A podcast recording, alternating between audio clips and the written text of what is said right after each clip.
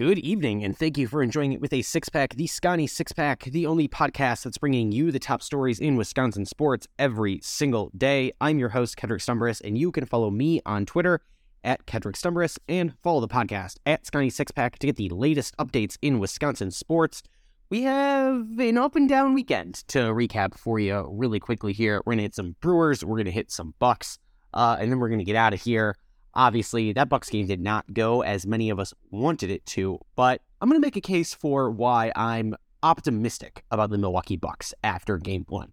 Uh, I really didn't see game one as a failure. I saw that game one as something where um, I think there's a lot of reason to feel good about the Milwaukee Bucks position in this series in particular moving forward. Uh, so I'm going to make that case after going through the Milwaukee Brewers weekend here. And let's actually start with uh, the game we recapped on Thursday a little bit. First, um, the game on Thursday that we recapped on Friday's episode. As a reminder, Colin Rea got a spot start in that game, and it looks like Colin Rea is going to be remaining with the Milwaukee Brewers for the time being uh, after coming up from AAA club in Nashville which of course means that this Brandon Woodruff injury seems to be more serious than what was initially first reported out by uh, the ball club, because we had a couple of updates on Brewers pitcher injuries on Friday, uh, Friday evening, Friday afternoon. The first being an update to Brandon Woodruff was that he had an MRI in Arizona and that Woodruff remains shut down until the doctors can determine how to best proceed. The ensuing news from that is that Brandon Woodruff has sustained a muscle injury, a muscle strain to one of the muscles in his rotator cuff.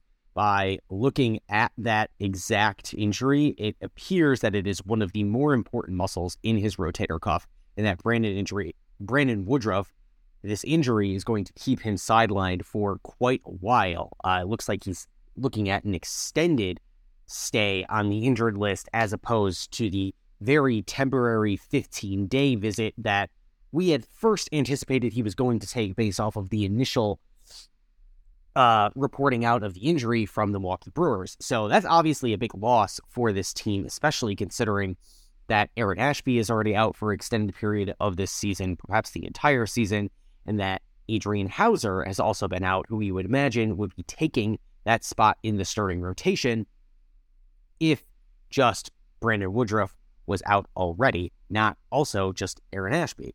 But fortunately, the second injury update we got on the Milwaukee Brewers pitching staff on Friday was a positive development for Adrian Houser. Houser, who of course has sustained that groin injury uh, in the spring, began a rehab assignment with Nashville on Friday and went two innings but he's going to need multiple appearances to build up before he can get up to playing with the big club in Milwaukee. So, fortunately, it seems Adrian Houser might be on his way. Now, whether or not he's going to be able to be on his way in starting pitching capacity soon, uh, may be more of a question for him to go that long after coming back with this groin injury. I think is going to be a more complicated question overall for Milwaukee. So that that was the news coming out for the Brewers on Friday. Then later that day, of course, the Brewers played a game in which they absolutely smashed uh, the San Diego Padres, winning that one 11 to 2 on Friday night. Really a great, great game uh, in which the Brewers' offense absolutely came alive, allowed Eric Lauer, who was the starting pitcher then on Friday, to go six innings, uh, only allow one earned run, five strikeouts, two walks. Uh, Eric Lauer allowed just Eric Lauer allowed five hits, but you know he just allowing the one earned run, not a huge deal overall. When Milwaukee comes out in the top of the first inning and has four runs, adds on another two runs in the fifth, another th- three in the sixth, just really scoring throughout the night overall. Kind of headlined by uh, Rowdy Tellez, who had two homers in that game, and really, really just did a bang up job uh, for Milwaukee and Rowdy continuing to come alive a little bit. We talked how Tellez was not having a great start to the season. He was hitting below 150 for the year, but now he's up to 240 on the season because in the last week, Rowdy Tellez is hitting 320 in his batting average. He had seven hits in just 16 at bats, including three home runs in this series against the Padres. Also added two more walks. So Rowdy Tellez really bouncing back after a tough, tough, slow, slow start to the season. Uh, looking good, and Milwaukee wins that game easily on Friday night. Then the tables shifted back on Saturday, where the San Diego Padres win that game easily, ten to three. Uh, Freddie Peralta had by far his worst start to the season. After looking pretty good uh, to start the year in his first couple of starts, he allowed five earned runs and five innings of work. Uh, recorded five strikeouts and a walk, but those five earned runs coming on nine hits for Freddie. Uh, he throws 98 pitches, but just really not a good performance for Freddie Peralta. Not his best of the season, and uh, Milwaukee's bats did okay. You know, you are able to generate three runs in that one, but nothing that's going to be able to supplant that uh, 10 hit barrage. Milwaukee actually matched the pace of San Diego's hits in this one. Milwaukee and San Diego both recorded 12 hits in that 10 3 loss for the Brewers on uh, on Saturday. But really, really tough look out there for Milwaukee. Uh, part of the difference is that the Padres recorded two home runs in that one, and we're just able to do more with uh, their runners uh, on the bases. So other news out of there is additional injury news for the Brewers pitching staff because Gus Varland took a line drive to the face on Saturday. Uh, the, the bat, the ball came off of his bat, or sorry, ball came off of um, uh, Manny Machado's bat, of course, of course, Manny Machado. Uh, although this time not actually him trying to trip players or uh, make them slip off of bases, uh, like we have seen for, from Manny Machado in his days. Uh, for the Los Angeles Dodgers, if you can recall back to 2018, but Gus Varland took a line drive. Looked like it was initially off of his face. His x-rays were negative there, but his hand actually deflected the ball. The hand that deflected the ball was his pitching hand, however. Fortunately, it looks like Gus Varland's going to be okay. Uh, he's going to take a day to the 15, trip to the 15 day IL, but according to Counsell, it looks like it's going to be fine. He's just going to need to rest up. Gus Varland seems to be doing all right overall.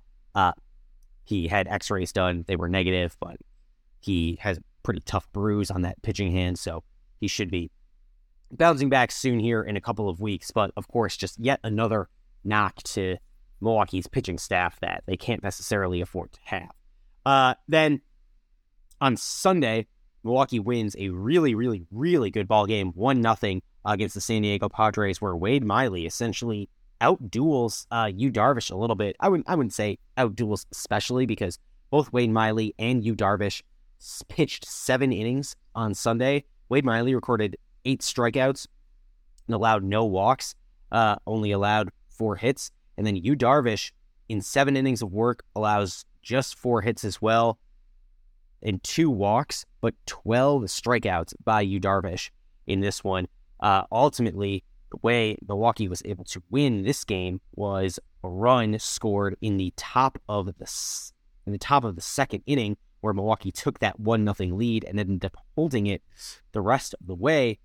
Uh, in, in that in that second inning, uh, Garrett Mitchell kind of woke up a little bit with a bunt single because he had been over 8 in his first two games against the Padres in this series. He sat the Friday game, but on Thursday and Saturday he went he went 0 for 8, uh, but uh, went 2 for 3 with a walk on Sunday and got himself going in the top of the second with that bunt single and ended up reaching and then because of uh, a violation, he ends up being able to advance from uh, first to second, and then ends up stealing third base for his first stolen base on the year.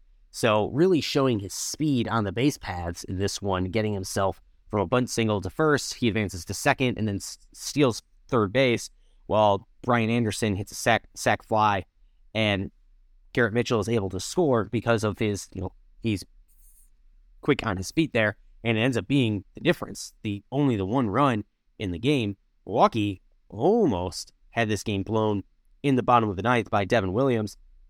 Uh, Devin Williams ends up allowing a couple of walks and a single to load the bases in the bottom of the ninth uh, for the, for the San Diego Padres, while just holding on to that one nothing lead. Ultimately, does get out of the inning, records three outs on three strikeouts, but takes uh, Devin Williams 33 pitches to do so. You uh, in the ninth, pitching in the eighth. Course, after Wade Miley exited after seven innings of work, was Peter Strzelecki, who just looked fantastic again. He had a one-two-three inning uh, in just eight pitches. So Peter Strzelecki really, really looking good. Another one of the young guys uh, on this team, but on the pitching side, as opposed to these outfielders that we have. Uh, one of the other young guys on the team, uh, he has been struggling, is Joey Wiemer. Has just one hit and one walk in the Brewers' last five games. It's gone one for 15 in that stretch. Well, we- Wiemer and Mitchell, who I mentioned, of course, went over 8 in those first two games against the Padres. Uh, really, really been having a tough time that one-two combo there in center and right field. But Joey Wiemer's uh, defense in right has just been phenomenal. It's tough to keep him out of the lineup when he's been able to do the things he's been able to do. You think back to that incredible relay uh, he had in Arizona, connecting with Bryce Turang before throwing it home uh, to William Contreras to get the out.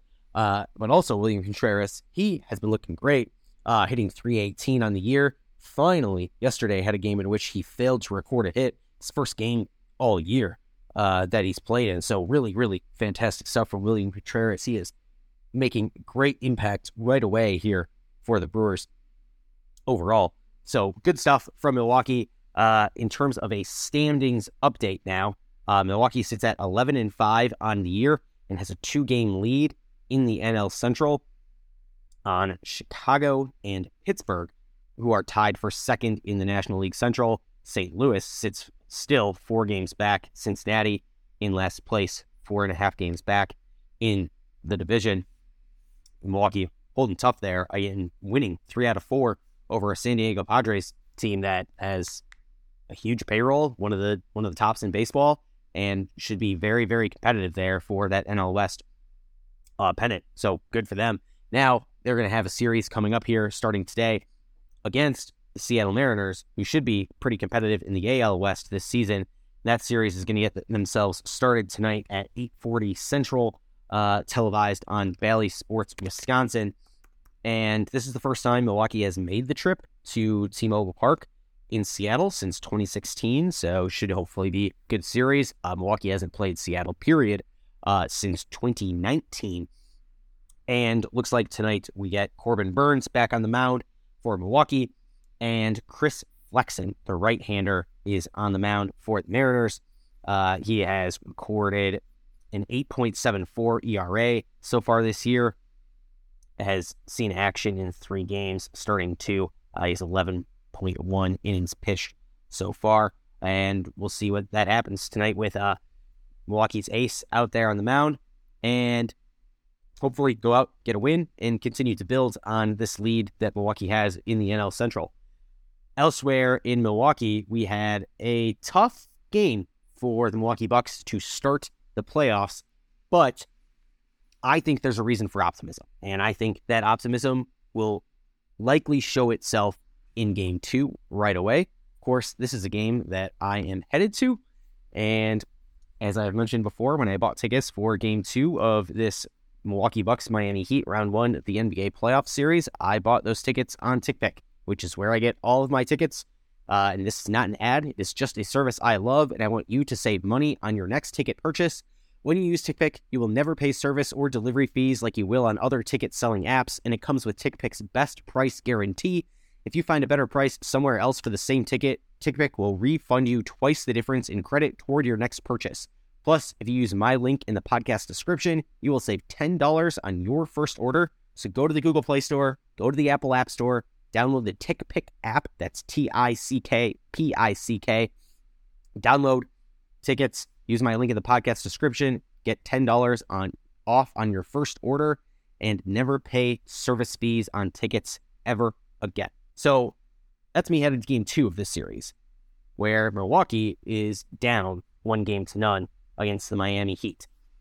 And this is my case for optimism because after Milwaukee drops this game 130 to 117, uh, there are a lot of people reacting a lot of ways to this game. Uh, one way among them is that the betting markets have actually shifted, and Milwaukee is technically no longer the betting favorite to win the NBA title, uh, but the Boston Celtics are, which I see this as some of the sharps overreacting to this Milwaukee Bucks loss. And I get it, Milwaukee is down a game, but it's not a loss that concerns me. We have seen this Milwaukee team jump out to some slow starts after resting for quite a while, uh, namely two years ago when the Bucks fell down one game to nothing in round one of the NBA playoffs as well.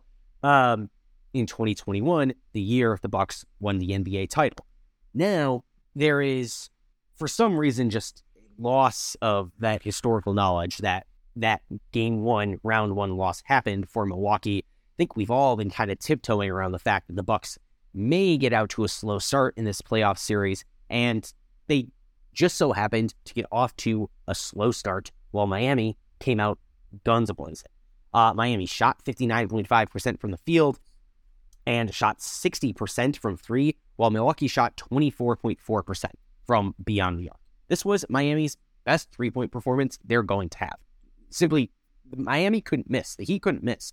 And Milwaukee had its worst three point shooting performance of the season. Despite that fact, this was an 8, 9, 10, 11 point game for almost the entire way. Uh, yes, Milwaukee couldn't really pull in and get this game tied. Miami kept the Bucks at an arm's length most of the way, but this wasn't a game that Miami ever really totally pulled away from, which is surprising given the fact that they were shooting so fantastic from three. Uh, the Bucks still ended up battling away. This game didn't really get out of reach until a minute and a half, two minutes left uh, in the fourth quarter. So the Bucks were able to do a lot despite being just outdone from beyond the arc. Is really, really, really hard to keep up with a team when they're shooting and make 15 of their 25 three point attempts, while you make only 11 of your 45 three point attempts. When you're dedicating 45 of your shots from the field to the three, you're only making 11 of them. Yeah, you're probably going to lose when the team, the team against you only needs to take 25 three pointers to make 15 of them uh, and shoots 59.5% from the field overall. Like, that's the best game that Miami is going to play in this one. Jimmy Butler had 35 points and now is going to have to play without Tyler Herro, who broke his shooting hand in this one. Of course, the injury news for the Bucks out of this is that Giannis ends up leaving this game early, taking a tough fall because Kevin Love is trying to draw a charge call on uh, Giannis. Now there's tons and tons of discourse about whether or not we should try to eliminate the the attempt for defenders to take a charge out of the NBA, tweak the rules, uh, because Ja Morant got injured um, in that game against the Lakers in a very, very, very similar play yesterday as well. And Giannis falls, falls on his back, falls on his tailbone, and they're calling it a back contusion. And the MRIs, everything was negative for Giannis. MRIs, X-rays, looks like he's just got, he's got a bruised ass. Like tough cookies for Giannis. He's played through worse. If you can play through hyperextending your knee, I think you can get through while having a sore butt. Uh, so this game goes down with Giannis out for most of it, and Milwaukee is able to stay competitive nearly the entire way, even though they're having their worst three point shooting performance, while Miami is having their best three point shooting performance. That perfect storm for Miami was able to produce this kind of win. And now that Miami is going to be down one of their starters on top of that, well, it looks like Giannis is going to be available moving forward. Is going to be available for game two. Uh, that reporting coming out being first from Shams Charania of The Athletic earlier today. Seems like this is all going to be fine for Milwaukee. I have a really, really difficult time seeing why this series is going to be an issue, particularly knowing that uh, Giannis is going to be able to play in this one. I think one of the more disappointing uh, things maybe is we didn't get really the kind of play uh, out of Brook Lopez that we would hope to see, but that's he only took seven shots from the field. Giannis is out of this game, and Brook Lopez only takes seven shots from the field. With Giannis out of the lineup, you're hoping to get more uh, from Brook Lopez down in the lane, down in the paint. Um, Khris Middleton, though, looked really, really, really fantastic and is yet another reason I am not worried about Miami being able to replicate this game and win three more games against Milwaukee because Khris Middleton looks like he has finally returned to form. Uh, he recorded 33 points in 33 minutes last night. Uh, shot two of seven from the three point line. So like, eh, not that good three point shooting performance, but eh, that was that was the deal with everybody on the Milwaukee Bucks yesterday. Uh, yesterday, so 33 points, nine rebounds, four assists. Uh, solid, solid performance from Khris Middleton, who was being asked to be one of the primary guys with Giannis out, of course. And that's the kind of Khris Middleton that you want to see performing on the offensive end right there overall. Uh, Jrue Holiday recorded 16 assists and 16 points. And Bobby Portis was really, really trying to bring uh, some energy to this Milwaukee lineup yesterday, doing an early mean mugging all over the place. He ends up uh, getting 21 points uh, on 9 of 15 shooting and 8 rebounds. Uh, he does go 0 for 5 from the three point line, though. So he tried to get that three point shot going, just never could get it. Uh, even though we've seen Bobby Portis make that clutch three time and time again, just was not there for anybody uh, on the Milwaukee Bucks yesterday. But I, like I said, that's just another reason that I don't believe this is going to be an issue. We have seen this kind of thing from Milwaukee Bucks playoff runs before, where all of a sudden their three point shooting goes cold, and you you know you can't get you can't get a win, you can't buy a bucket. That's that's going to happen sometimes, but that's why you play best of seven series, and this Milwaukee Bucks team should be able to dispose of the Miami Heat. Frankly, if I were putting a guess down on how many games it takes Milwaukee to win this series, I am still saying today, maybe even if Giannis is not available the rest of the way, that Milwaukee wins the next four games and just wins this game and wins this series in five games. I think we're absolute worst case scenario. The series goes six games, and if Giannis is available for each of the next four games, I have a difficult time seeing Milwaukee not winning those next four games and just getting rid of the Miami Heat in five. Even though you know you would like to have swept the Heat here, this is not a series that I'm worried about. My Milwaukee Bucks worry mirror, me, meter on a scale from zero to 10 is still sitting at a zero. And I think anybody out on the internet right now who is click farming for Milwaukee Bucks are doomed content is going to be shown to be a very silly content creator uh, in the next couple of days here. So that is all I got for today's edition of the Sconnie Six Pack. Follow us on Apple, Spotify, Stitcher, or wherever you get your podcasts. Start every day with everything you need to know in Wisconsin sports. While you're there, leave a nice review, five stars, kind comments. Tell some folks what you like about the show. Helps the show grow and it will allow me to produce even better content for everyone. Thanks again for listening. I've been your host, Kedrick Stumbris on Wisconsin.